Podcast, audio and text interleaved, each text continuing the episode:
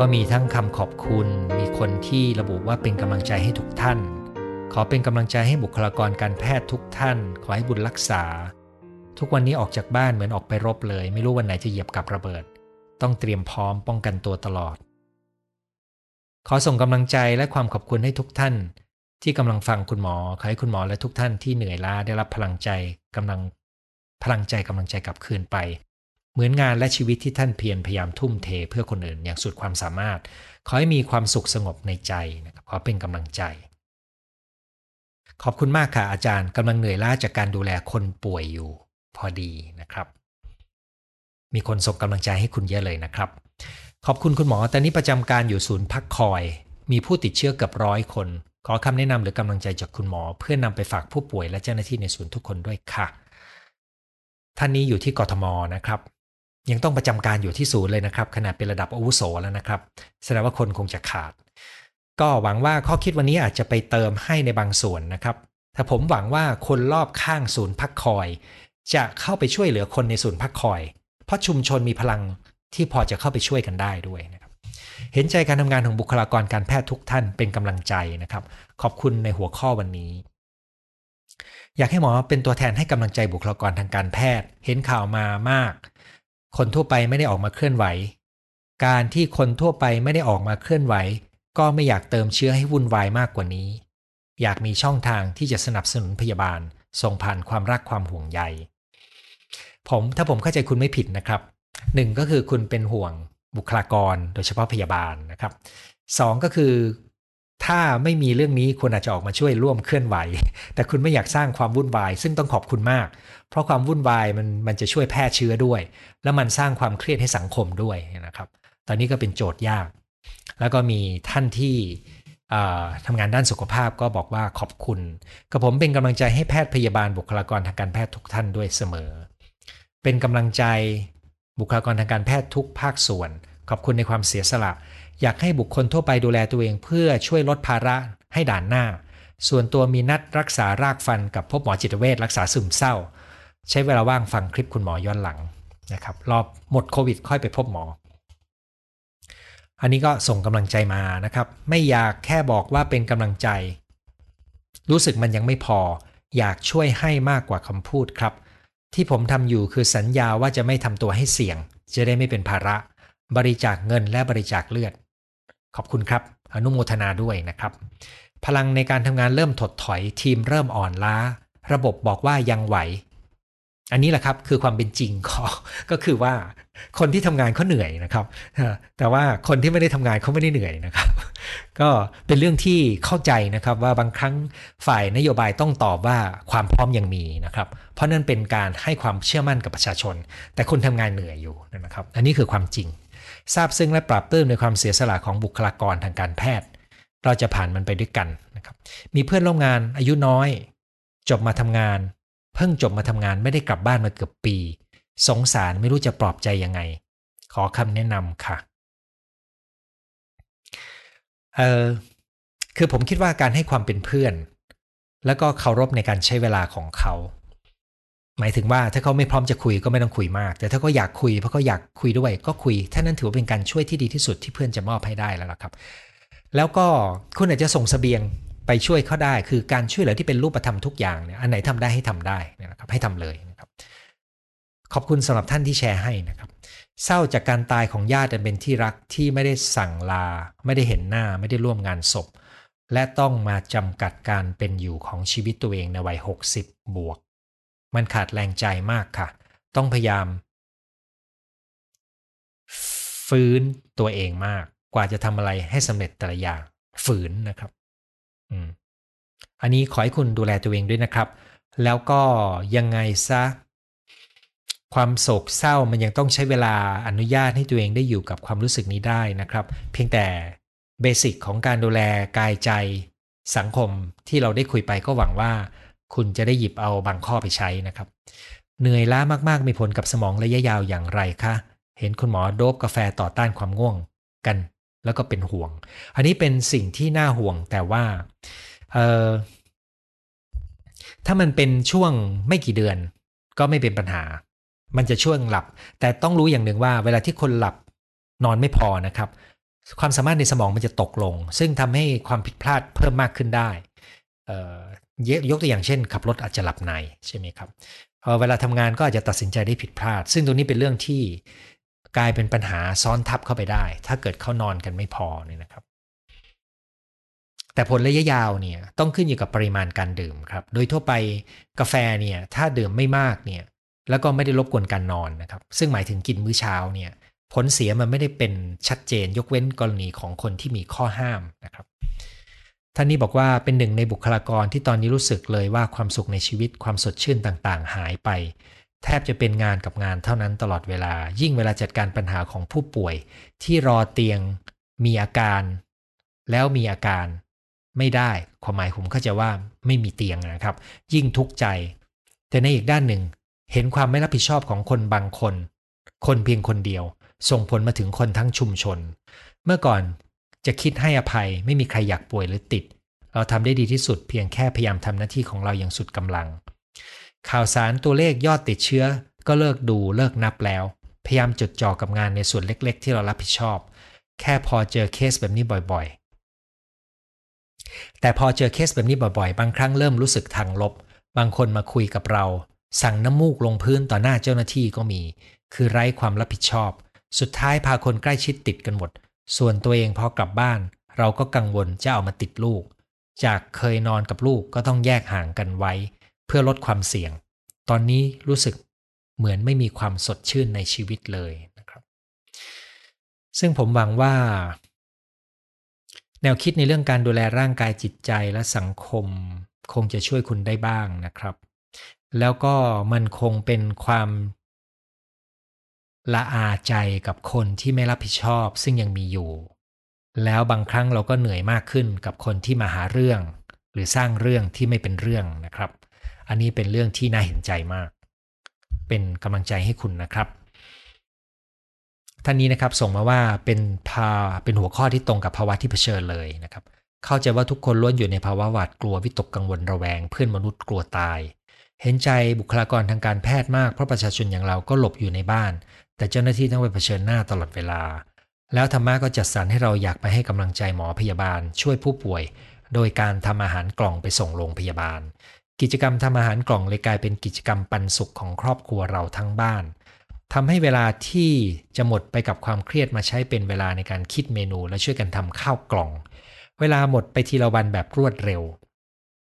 ได้มีส่วนช่วยเขาบ้างเราก็ยินดี เหมือนการทำข้าวกล่องคือการบำบัดใจของทุกคนในครอบครัว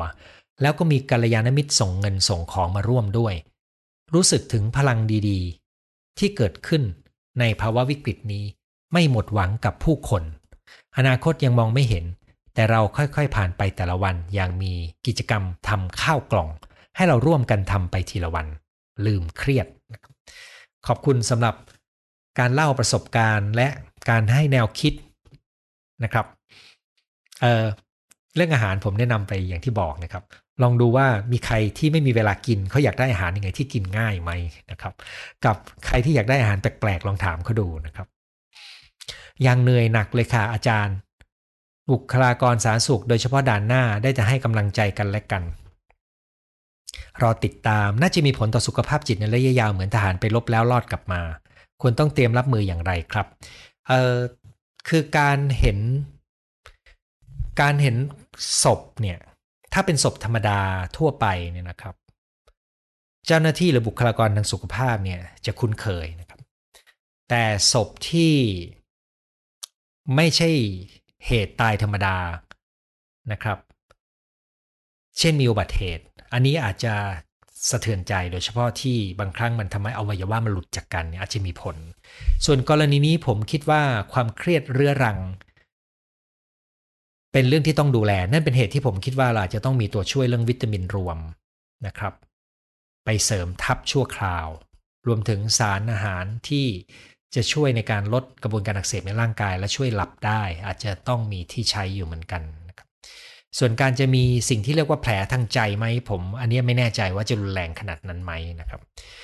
ถ้าจะมีน่าจะมีเรื่องของการที่เขาไม่สามารถกลับไปอยู่ในบ้าน แล้วก็ญาติพี่น้อง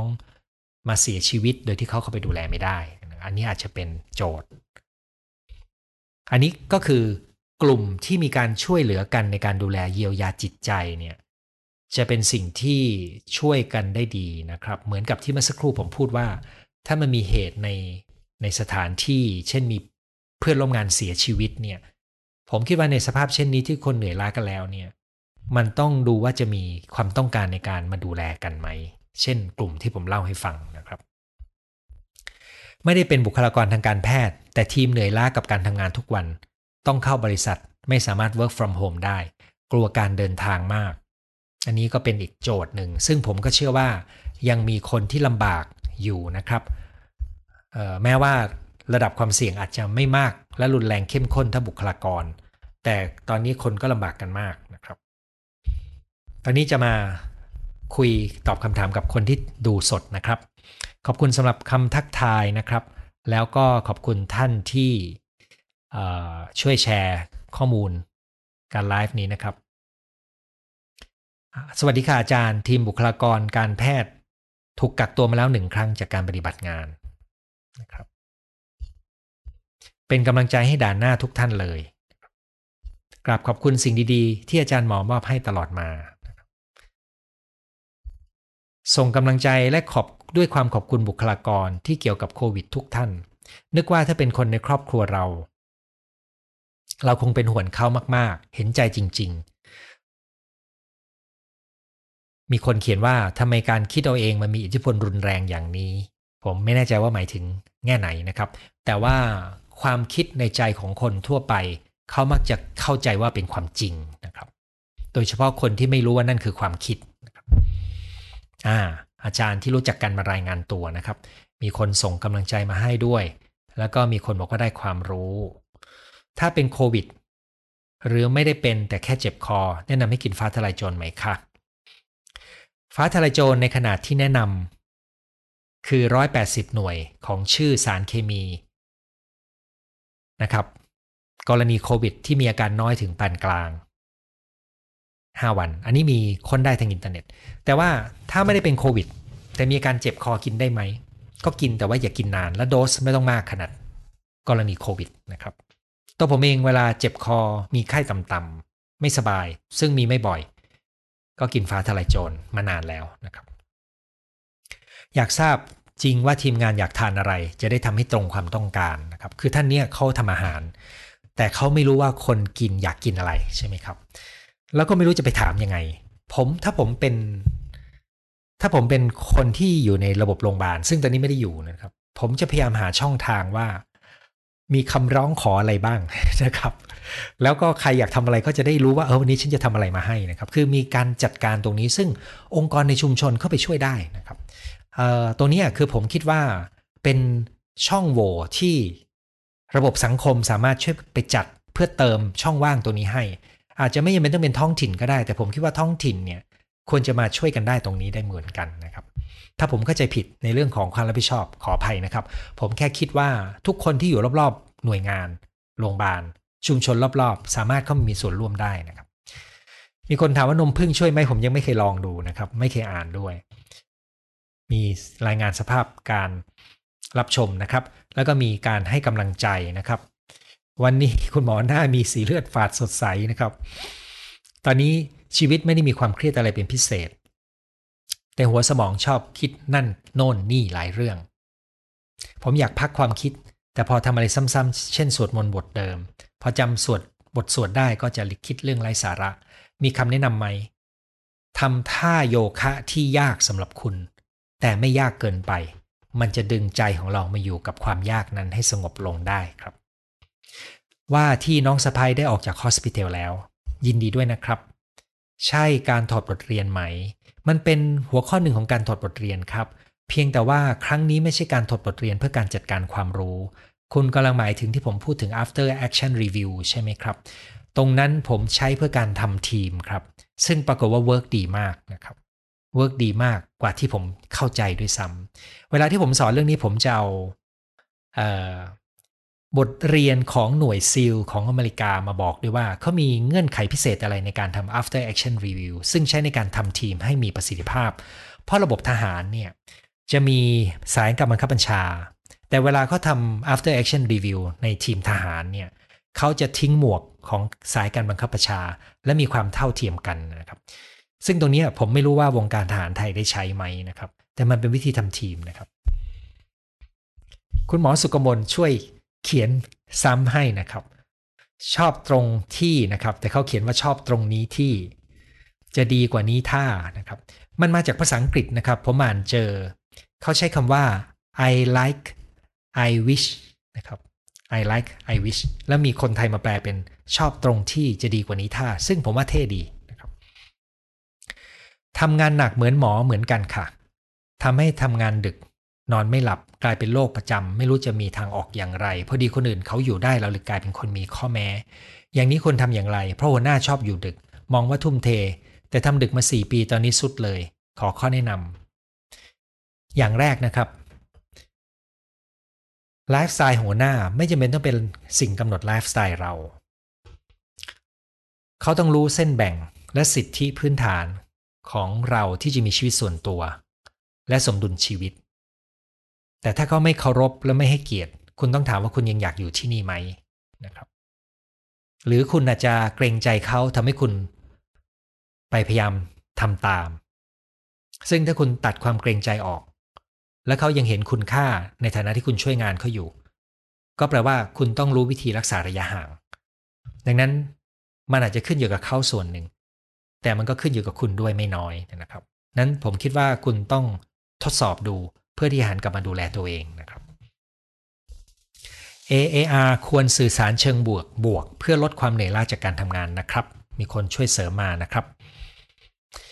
ขอบคุณมากสำหรับหัวข้อวันนี้ หัวหน้ามักแต่เอาความคิดตัวเอง เอาระบบทำงานเดิมมาใช้ในที่ทำงานใหม่ อะไรก็กลับไปถามหน่วยงานเก่า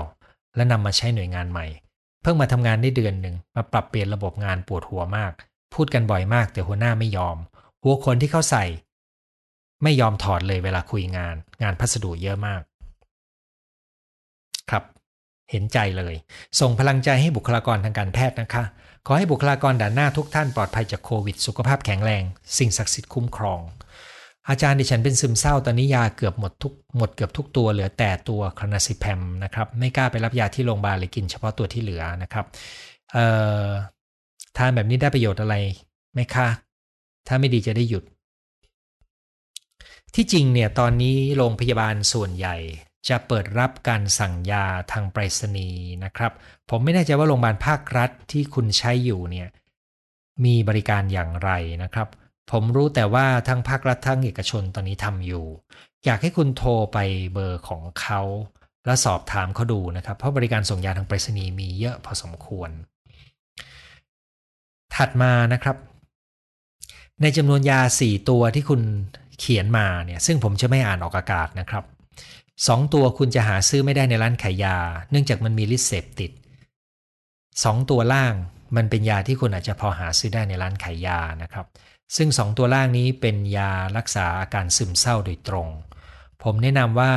คุณไปหารายการที่ 4 มากินไปก่อน ถ้าคุณไม่สามารถติดต่อโรงพยาบาลคุณได้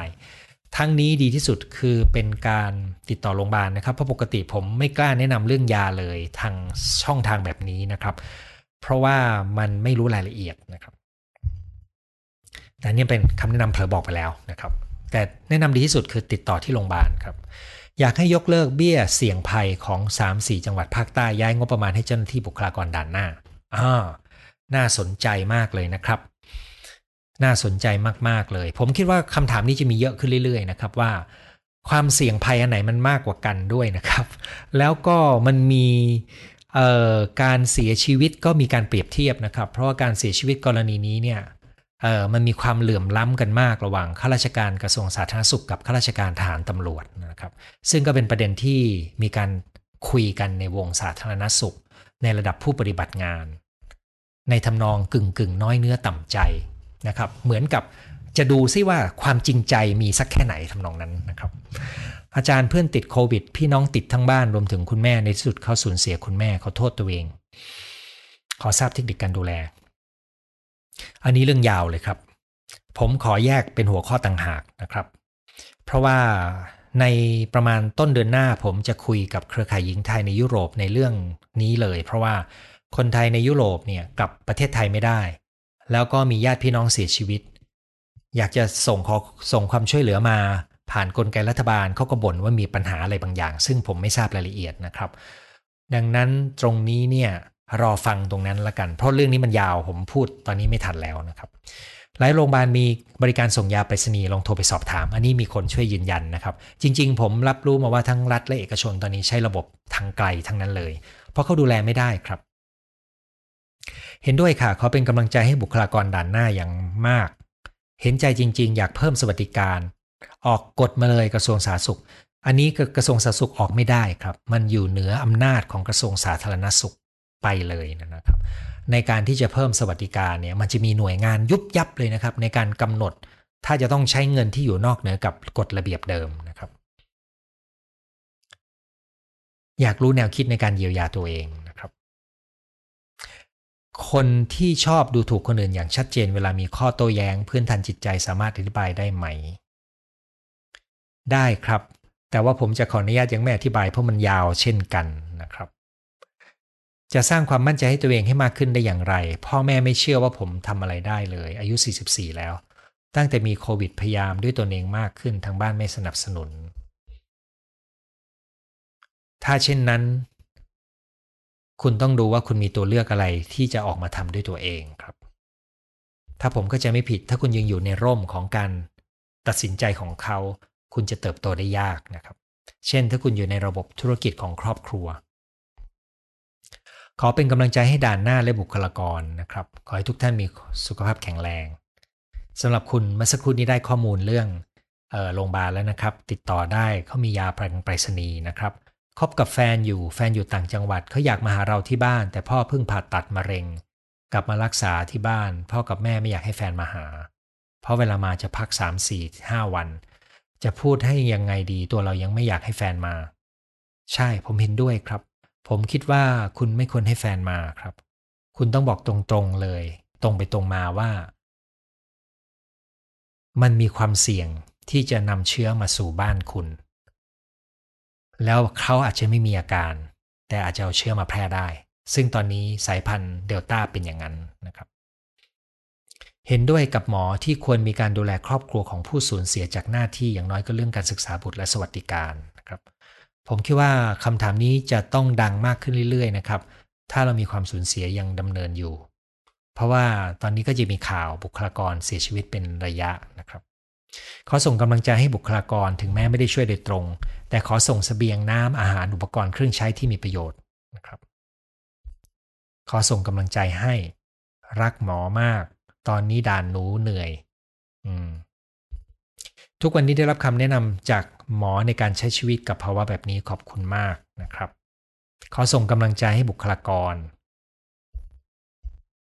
อืม ก็คือมีคนที่ทำงาน อยู่ที่สถานที่กักตัวด้วยก็เหนื่อยด้วยนะครับ เริ่มติดตามคุณหมอตั้งแต่แพร่ระบาดช่วงแรก ตอนนั้นให้ความรู้เรื่องการป้องกันตัวเองดีมาก วันนี้ช่วยเยียวยาอารมณ์ จิตใจให้เรายืนต่อไปนะครับ เสียดายมาไม่ทัน อยากทราบกิจวัตรการดำเนินชีวิตของหมอในวันหนึ่ง ดูแลยังไง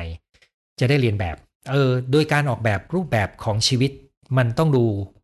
ต้นทุนความพร้อมของแต่ละคนครับ ตอนนี้ผมกเกษียณแล้วเนี่ยนะครับ แล้วก็ ผมจึงจัดเวลาได้ง่ายขึ้นนะครับแล้วผมทำงานออนไลน์เยอะขึ้นมากเดี๋ยวนี้นะครับเอ่อก็เลยไม่รู้จะเล่ายังไงรู้แต่ว่าผมทำสิ่งที่ผมแนะนำเรื่องนอนเรื่องกินเรื่องออกกำลังกาย